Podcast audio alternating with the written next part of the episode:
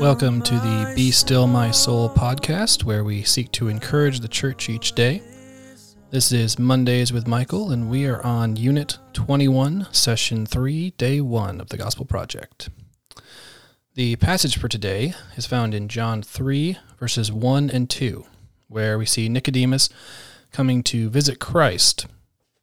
So, as we go through this passage, uh, there are two things that kind of stand out. One, Nicodemus is a very knowledgeable individual. He, uh, he was one of the Pharisees. He was actually a member of the Sanhedrin, which is the high council of the Pharisees. So he was recognized not only as a religious leader, but as kind of an elite among the religious leaders. He knew the Old Testament, he knew the, uh, the scriptures, he probably had large numbers of them memorized even. And another thing that we see within his knowledge is that he recognizes God's work and teaching. So as when he comes to Christ, he he points out to him that he he recognizes that the works and teaching that Christ is doing is the work of God. So we see that he's knowledgeable. We see that he knows the Old Testament. We see that he is acknowledged as an expert even among his peers. And he recognizes God's work and teaching through the knowledge that he has.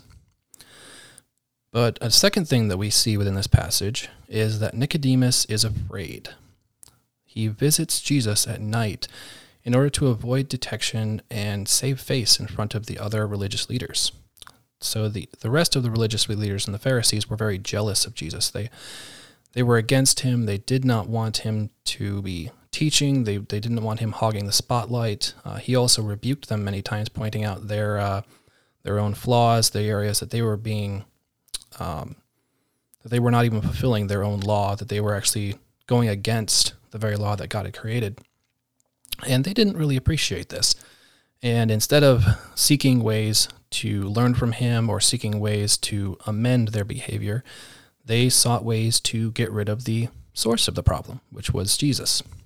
And Nicodemus was aware of this. Uh, he was interacting with the others quite often, and uh, he knew that the vast majority of them did not like Jesus. And there are other times when we see people coming to Christ um, at night or in the evening, but these are generally times when he is teaching, when there is a group, um, when he is reaching out to others or healing. Um, in the case of Nicodemus, this this is not what's happening. This uh, this is a one-on-one discussion that he is having with Jesus, and we see this um, the result of this is that he he is coming to not be known that he is reaching out to Jesus. Now he does recognize that Jesus is doing God's work, but at the same time, he's still afraid of his peers, of what others think, and he doesn't want to kind of go that extra little bit to recognize that he is supporting Jesus. He uh, he wants to kind of keep that on the down low. So what we can see from this is that knowledge, although it's good, as we can see, like knowledge of the Old Testament, knowledge of God, these are very good things. And in this case, it even brought him to Christ in the first place because he recognized that Christ was doing God's work. But it is only a tool. Uh, knowledge is not the goal in and of itself. Uh, learning about God, learning about Christ, reading the Bible, uh, knowing more about the Bible, these are all very good things. They're all extremely useful tools, but they are not the end goal in and of themselves. You need faith. And this fear that Nicodemus was having was holding him back from having active faith in Christ. He had the knowledge to recognize who Christ was, um, but that is that's not enough. We even see multiple times within the New Testament where demons recognize who Christ is and state it plainly who exactly he is. So clearly, knowledge is not enough. It can point us in the right direction. It can be an excellent tool in supporting our faith. It can be an excellent tool in uh, enriching and deepening our faith, but it cannot be the end goal in and of itself. Now, fortunately, this is not the end of the story.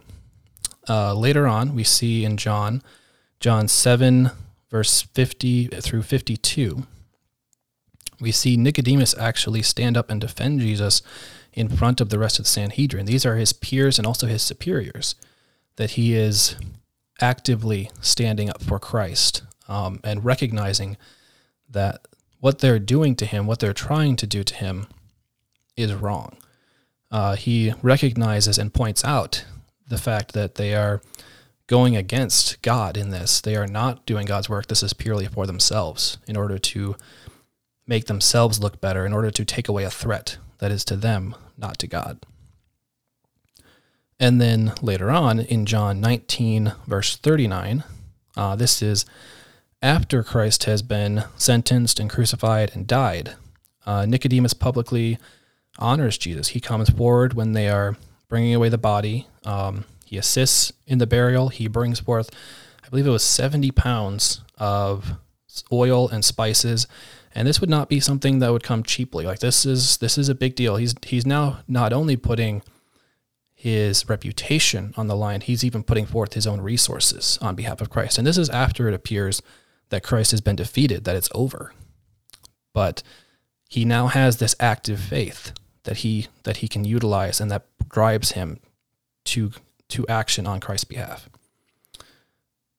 So the final lesson that we can kind of derive from this is that knowledge is good. Knowledge is a tool to be it can be used to bolster our faith, it can be used to support our faith, it can be used to increase our knowledge and love of God. It can be used to increase our understanding of God and our understanding of what He wants for us.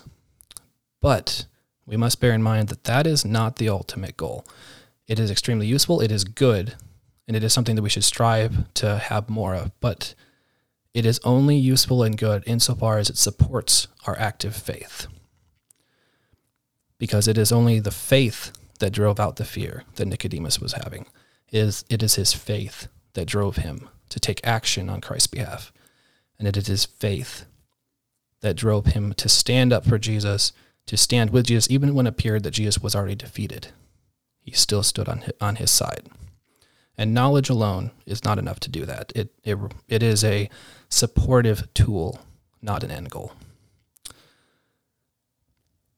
This week, will you be like the first Nicodemus, who had the knowledge to recognize Christ? But whose fear held him back from active faith? Or will you be like the second Nicodemus, who wielded, wielded his knowledge boldly and without fear, even when he was alone, through the power of active faith? I pray that you'll continue your search for knowledge, but at the same time, that you will also let it expand, support, and strengthen your faith.